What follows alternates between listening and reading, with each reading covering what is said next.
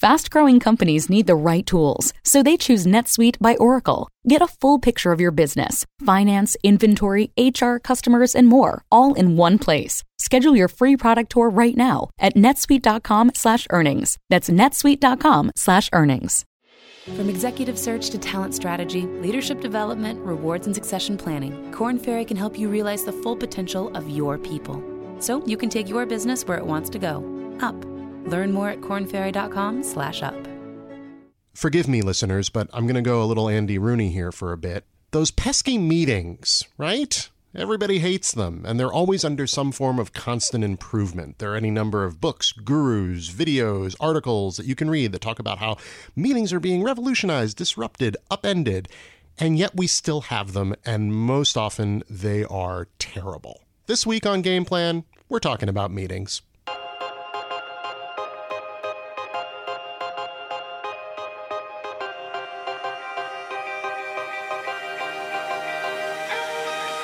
Hi, everybody. I am Sam Grobart. I am a writer at Bloomberg Businessweek magazine. And I'm Rebecca Greenfield. I'm a reporter at Bloomberg where I cover the workplace.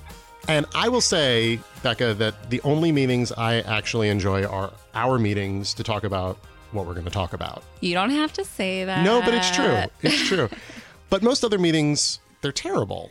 Well, there just are a lot of them. A lot of people think that they waste time in meetings and can't get actual work done, I think is one of the big problems. Absolutely. And in fact, we decided to go out and ask some of our coworkers what they thought about meetings, and we have some of those clips here now. I hate it when people schedule meetings and then cancel them, period, but particularly when they do it at the last minute for introductory meetings when people ask you to say a fun fact about yourself. I can never think of a fun fact, and then I usually just make something up. So, no grandstanding, no putting people down, uh, don't make stuff up. The most egregious sin one can commit is to come to a meeting without a plan. The worst thing that I think someone can do in a meeting is if they're in like the position of power and there's food at the meeting, I think the worst thing that they could do is to not eat, not get the food and eat it because then you're sitting there and everyone else is in the meeting and you're just like looking at this delicious looking food. Probably you haven't eaten all day because you've been waiting for this food and you're just sitting there and the person in power is apparently not hungry. Apparently they don't spend all their time looking for free food around the office. Okay, so Becca. Yes talk to me about the things that you don't like in meetings. So I think the thing I have to start with as the woman on this show is that as a woman, you feel sometimes that meetings are the place where sexism is the most apparent in the workplace, which is really unfortunate. Yeah. I'm constantly thinking about how I have to force myself to speak up but then I know there has been research that's shown that women get interrupted more than men. And then also research that shows that women who do speak up are judged more negatively than men. So, but if I don't speak up, then I feel like I'm not being a good employee. Right. So you're damned if you do, you're damned if you don't. Either you're going to be sort of quiet and mousy, or you're going to be bossy and overly right. aggressive. Uh, bossy. I hate that. But that's that is a perception out there, yeah. right? That's the problem. And it's real. It's totally real. The patriarchy is real. Yes. And furthermore, I would say, totally acknowledging the point that you're making, that meetings overall are often an odd sort of performance and even competition. And that goes for, for men too. Yeah. That, you know, people kind of come into them with a, a goal. The goal is not a successful meeting. The goal is a successful presentation of themselves. Yeah, you're selling yourself in the meeting, so you have to make the next funniest joke or right, or cut down the next idea that somebody has, or or be the first person to say the obvious idea. Right. Which is something I wrote about before I worked here at Bloomberg. Found this very popular article I wrote about brainstorming and a lot of business school researcher types think brainstorming's really bad for coming up with ideas, which is the purpose of brainstorming. Right. Because of this thing called anchoring, where everybody rallies around the first idea, which is usually the most obvious idea. Sure. And, you know, it's funny. I, I was thinking about this actually in the context of web comments that somebody, they'll be commenting on an article and then somebody will make sort of an outlandish claim and then all the comments that follow are just about that one post. Yeah. N- And you've completely moved on from maybe, you know, the core definition of the article. And that's also true in meetings. So somebody says something and everybody now talks about that. Was that the thing that we should be talking about? Totally unclear, but that's what we're doing. Yeah, there's a business school term for that that I read about also called conformity pressure. I think you see certain kinds of tropes pop up in meetings, certain types of characters. Like we've said, there's, you know, the jokester. I hate the jokester. I'm usually the jokester. I'm sorry. I know. I like laughing too. I like jokes too. But yeah, it ju- it's just like we get it. You're funny. Eh, I am. um, and then you have the the critic, right? Yeah. The, the naysayer. It's really easy to say something negative in a meeting. That's way easier than coming up with an original good idea. Right. There's oftentimes, I feel, the repeater, somebody who maybe quite artfully, but nonetheless says exactly the thing that the person just before said. Yeah, because you feel pressure to say something in meetings, I think the trick in meetings is really not to say much of anything at all. but then you're wasting your time, which is what I think everybody feels about meetings. Well, people have been trying to get at the core of this issue for a long time, and we have one person with us here today who has tried to solve the problem in a very zen way. Um, for a number of years, he just didn't have any meetings.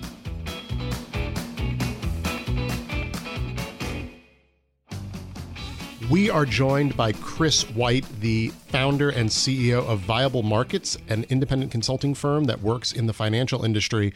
And the reason we have Chris with us here today is in part because he did something extraordinary. Chris, for two years, you, I understand, never called a meeting. Right. Um, I was working for a major investment bank, and I'd been working there for about uh, five years. But the last two years that I was there, I, I purposely employed a strategy of not calling any meetings. And what was ironic about it, or, or really surprising, was I remember my boss pulling me aside one day and just saying, I've seen so much improvement from you over the past six months. And it was literally six months into me not calling any meetings. So um, it just started me thinking uh, very differently about meetings. Why did you pursue that strategy of no meetings? What brought you to that decision? Well, um, the type of work that I was doing was something that is a little bit non traditional within an investment bank. My responsibility was to help the traditional sales and trading business modernize. And when you're dealing with businesses that make a tremendous amount of money, and your job is to talk about change and to help the business progress, that's uh, met with a lot of resistance because obviously that famous phrase if it ain't broke don't fix it is, is sort of ingrained in a lot of people's mentality. So though i was doing uh, what i thought was right according to my my job title it was not necessarily winning me any friends internally so i had to figure out a different way to be influential Wait, so when you were in meetings, when you were still doing meetings, it wasn't working. Well, for a very, very long time, I've used meetings um, strategically.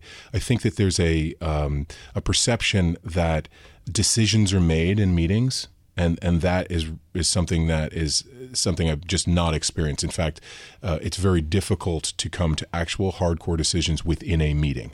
Another reason why I stopped calling meetings is because one of the pieces of advice I was given by one of my superiors was that I had to know what everyone was going to say in the meetings that I was holding. So that meant that I would have to have bilateral meetings with every single individual prior to hosting the group meeting, and it became exhausting. Meetings on meetings on meetings. Exactly. It's meetings all the way down.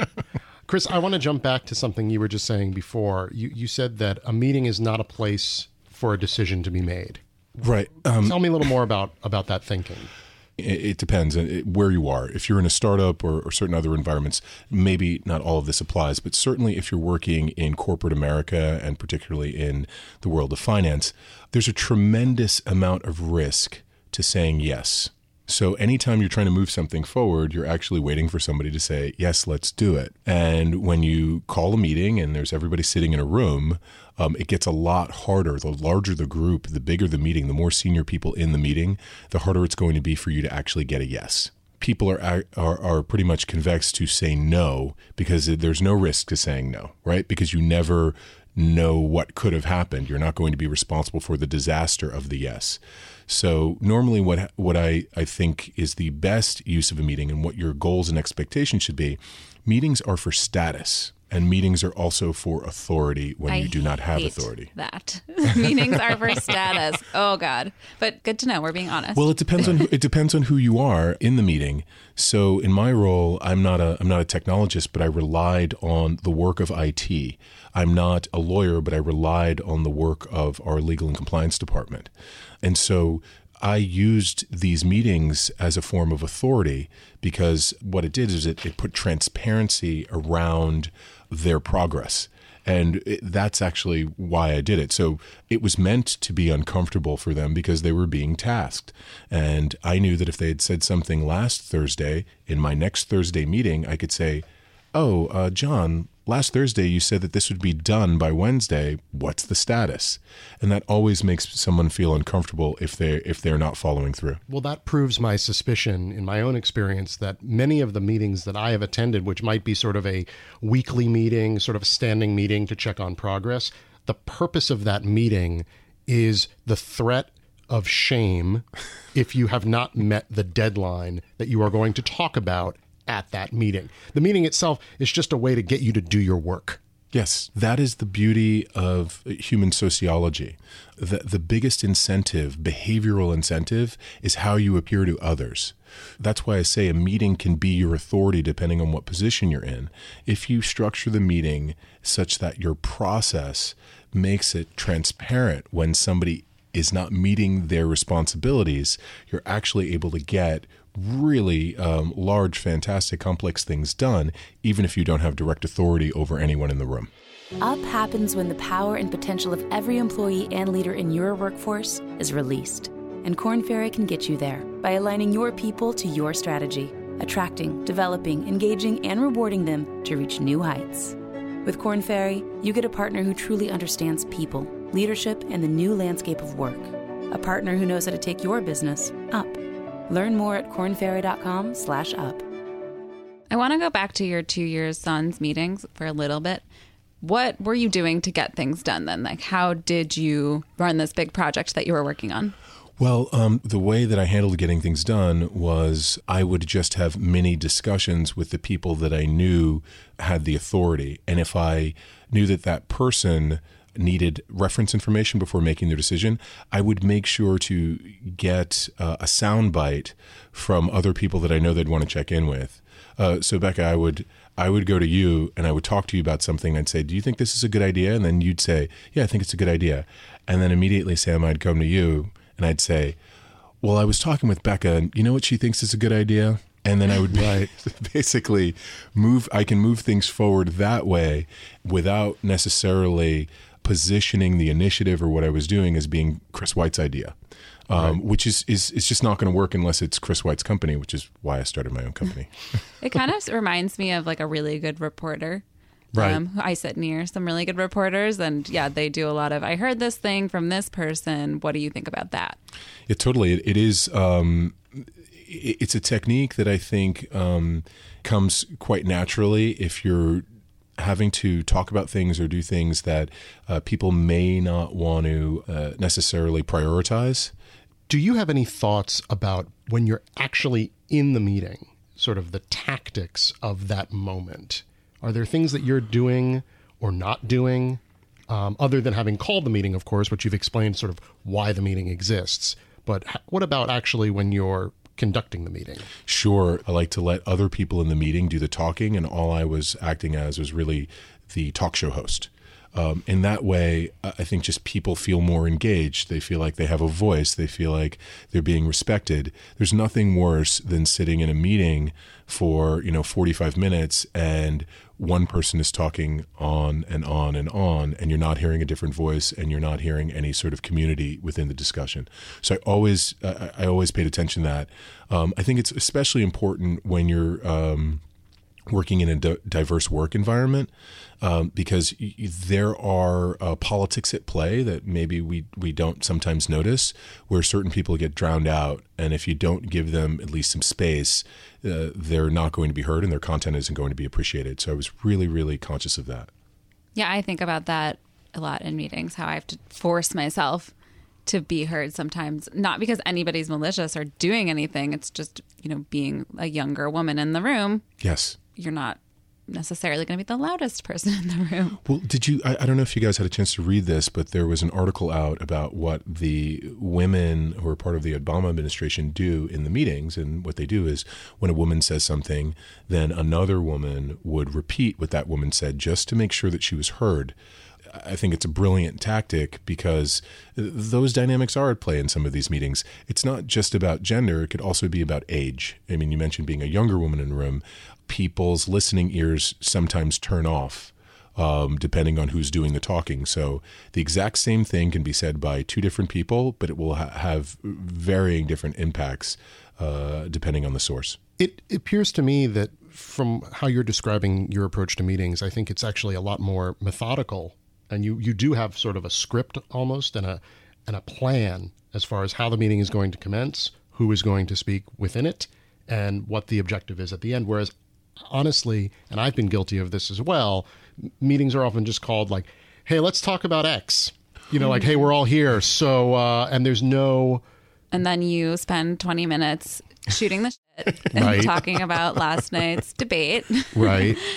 And then guilty. Yeah, you do like brainstorming. That seems not that Ooh, useful. Yeah, right. Um, There's no trajectory. Well, I, I think with regards to my own situation, there were specific things that I was trying to move forward, and so I was quite clear as to why I was using the meeting. If the meeting is just to kick around ideas, I think it is going to have that sort of looseness to it, and it might meander. But I, but I always was thinking of where the business needed to be six months from now uh, was based on the meeting that I was having that day. Um, and another thing that I did uh, consistently and still do try to practice is to have that follow up email. I'm sure there are some some meetings you have where there's like the follow up email. Well, there, nothing gave me greater pleasure than to have somebody come to me, let's say six weeks after something was in motion, and say, why are we doing this? Or I, you know, who, who signed off on this? And I would dig through my follow up emails and I'd say, oh yeah, um, on January 10th, I sent out the status. This is what was said. You were in the room at that time. You didn't raise an objection. And I, I really had to do that in the environment that I was in when I was working for large investment banks.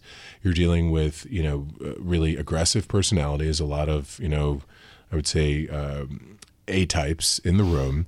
And there's no way, in terms of what I was doing, that had to do a lot with technology and modernization, there was no way that I was going to run over anyone.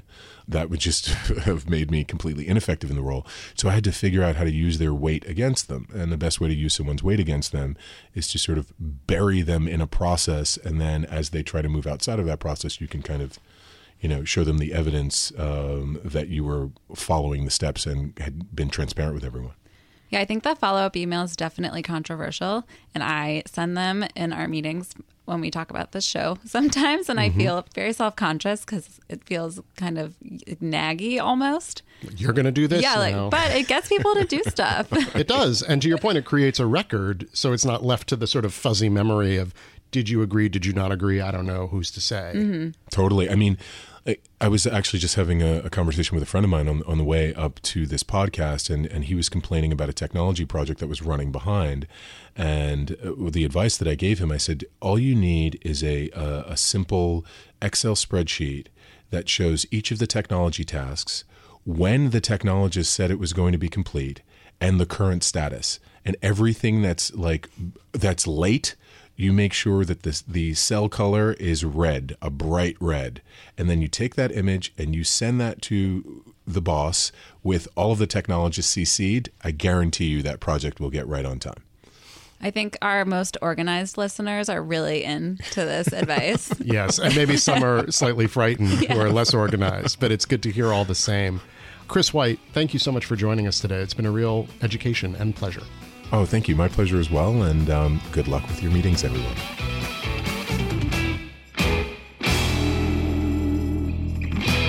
Chris White, man with a plan. That guy's got it all worked out. Yeah, it's clearly working for him. Like I said, I really do think that it probably stresses some people out. Not sure that I would want to be in a meeting with him. I feel like I would constantly feel like I was in trouble or something. Or you're being used for his projects. But yeah, it's it's he has found ways to make meetings work for him. they are specific, particularly, I think, to his industry. Yeah. And the culture in his industry. They may not always apply to every place that you work. But as we've been sitting here talking about how terrible meetings are and how we can try to fix them, I mean, there are some good things about meetings. We do like meetings, or at least some of them. Yeah, right? I I do like meetings. They break up my day in a way that I think helps me think of ideas in a different way, which in our industry seems important. Sure. I oftentimes see people in meetings that I might not otherwise see on a fairly regular basis. So, from a social standpoint, it's great. That's a part of work, Yeah. I think. making connections. But yeah, I think the best meetings I have, like you mentioned, you liked our meetings, and I think that's because we have a really specific purpose. Right. And it's a fairly small group of about four people usually. And we're really trying to get something done. It's it's not like a meeting for the sake of having a meeting, which I think a lot of meetings are. And if a meeting is related to a task, in this case, our meetings are very close to the task at hand, which is mm-hmm. let's make another episode. Yes. As opposed to sort of the more woolly strategy based meetings. We're not sitting around like, what kind of podcast should game plan be? If I said game plan, what words would you associate? Or I also think not having them on a regular basis is kind of good. There's a lot of meetings where it's like we need to have a weekly 9 a.m. Right. And we are kind of like, oh no, we should probably meet. It's more ad hoc. Yeah. Yeah. It's more tailored to the needs of the podcast. I also think meetings have become better because of the rise of programs like Slack and HipChat, where a lot of the conversations that we don't like are happening, and Right. all those like performative things also happen there. You have to ask yourself the question if you're ever thinking about having a meeting, you know, is anything here that I can do in the meeting, can I put that into an email or a Slack conversation or some other format? Is it is a meeting the necessary thing? The meeting should actually be sort of the last resort. Yeah. Yeah. I'll take a meeting with you. All right, we can meet. Let's do it. Great. And now, half baked takes. Half baked takes. Half baked takes are partially formed ideas Becca and I have that discuss over the air here at this podcast. Becca, why don't you start with your half baked take? Well, this week we're doing meetings themed half baked takes, even though I already had one in a previous episode. I have another. I have so many.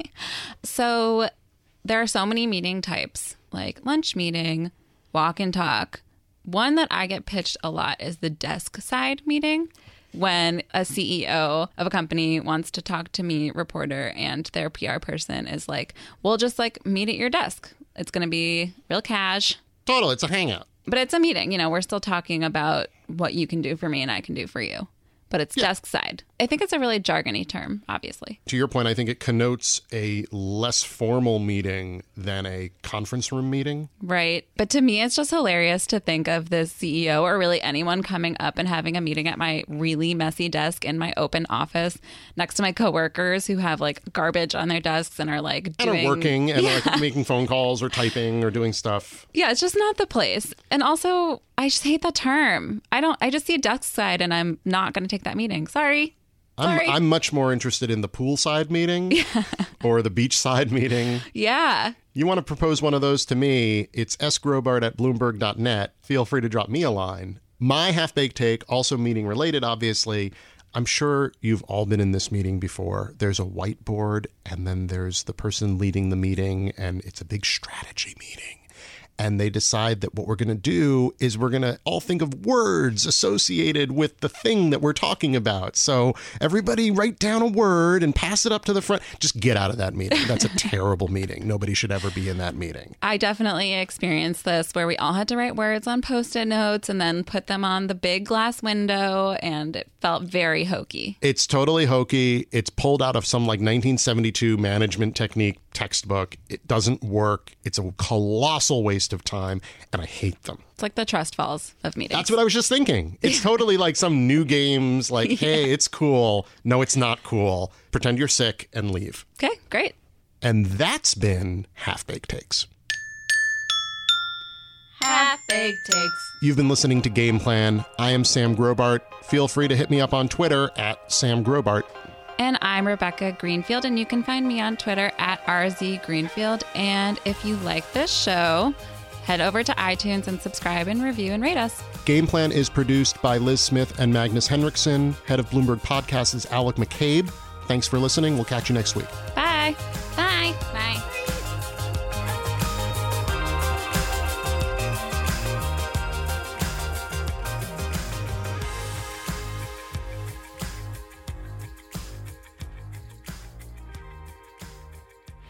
Get the most from your people and send your business soaring with Korn Ferry. From executive search to talent strategy, leadership development, rewards, and succession planning, Korn Ferry knows up is more than a direction. It's your future.